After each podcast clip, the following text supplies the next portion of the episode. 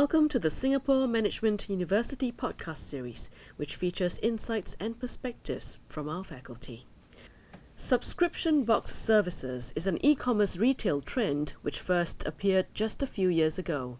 Pioneered by New York based Birchbox, the subscription box industry today is in a boom, with millions of dollars of investment being poured into new boxes, hoping to lure in customers with the promise of a wonderful, specially curated monthly surprise.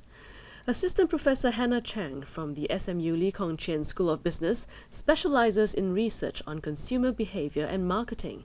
In this podcast, she discusses how consumer behavior plays a part in the success of this business model and elaborates on some of the critical factors necessary for subscription box companies to be sustainable in the long run.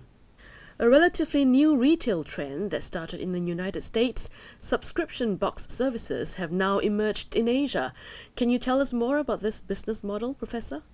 Thanks so much for having me. A subscription box is a package of retail products that's sent directly to customers' home on a periodic basis. Usually, the contents of the box is carefully curated based on customers' uh, preferences. So, uh, some of the examples we've seen include cosmetics, lifestyle products, accessories, dinner kits. I mean, pretty much any category you can think of. Um, the idea of subscription itself is not new. We've seen subscriptions through magazines, newspapers, internet providers, television cables, even Netflix for decades. So, what's new about subscription box business model is that now the subscription involves physical products. In terms of the history of subscription boxes, one of the pioneer uh, of subscription box provider is a company called Birchbox. It's based in New York City and they officially started in the fall of 2010 by two Harvard Business School graduates.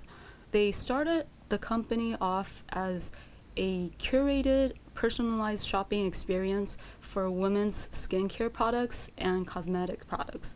So what they did back in the days was that for $10 subscription fee a month, they will send a box of samples of different cosmetics, skincare products to their subscribers. And what's interesting about their model was that initially a lot of these samples were obtained directly from the manufacturers, either for free or with very little cost, because they help the manufacturers solve a problem in terms of reaching out to the correct uh, type of customers who will be interested in their products. How has this industry grown over the last few years in the West and in Asia?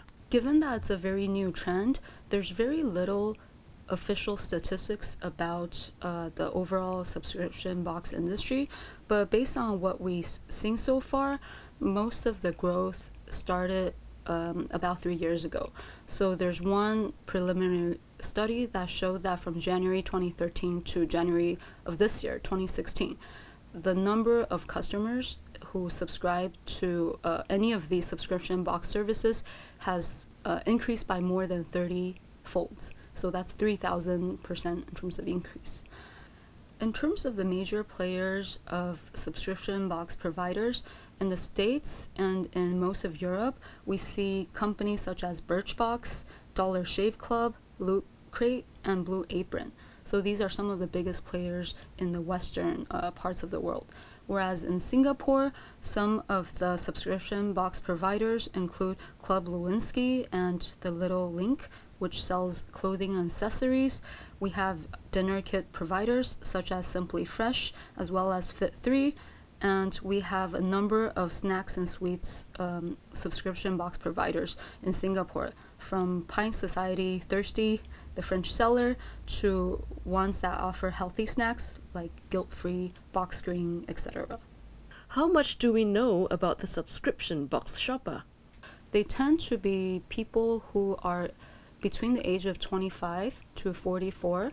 So most of them are either early millennials or late Gen Xers.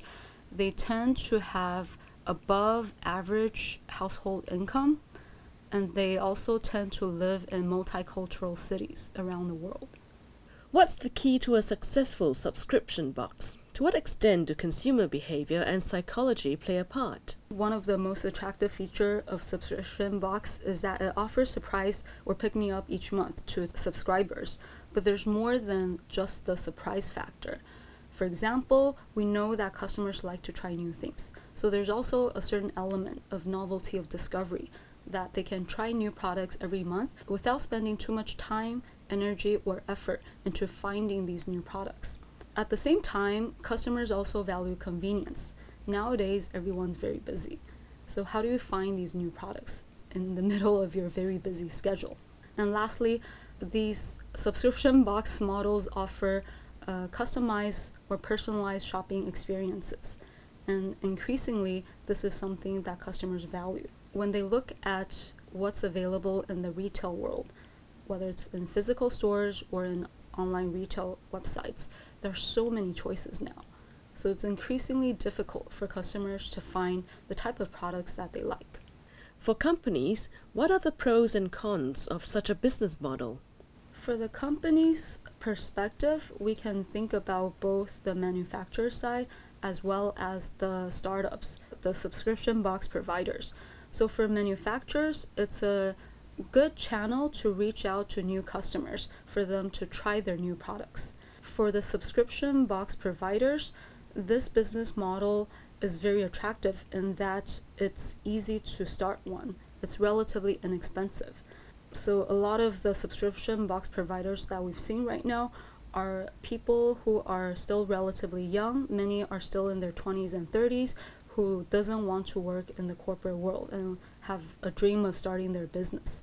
They also know what customers with very similar demographic as themselves are looking for in terms of shopping experience.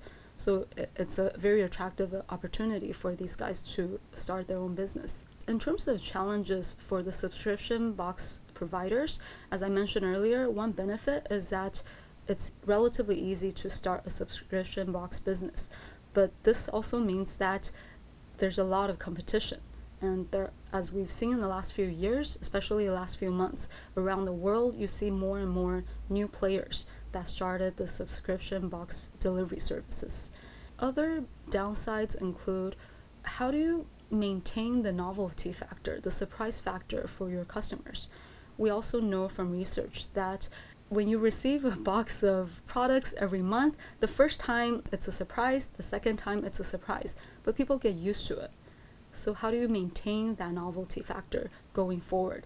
This would be one of the big challenge for companies offering this type of service. Looking ahead, how do you anticipate that this trend will pan out? What are some of the critical factors which are essential for companies in this industry to succeed? So, from the business side, for this business model to sustain or succeed going forward, it's important that they can help maintain this novelty experience for consumers.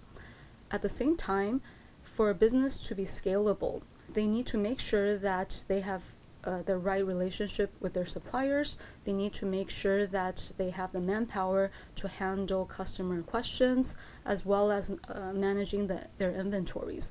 All of this can be a very heavy workload once the company reaches a certain size. So, in terms of initial startup, it might be easy to enter, but to sustain w- would be a bigger challenge for these companies. Going forward, the companies can learn more about their current customer base and try to use this understanding to see if there are any other types of products, product categories that the customers would desire. Thank you, Professor. Uh, thanks.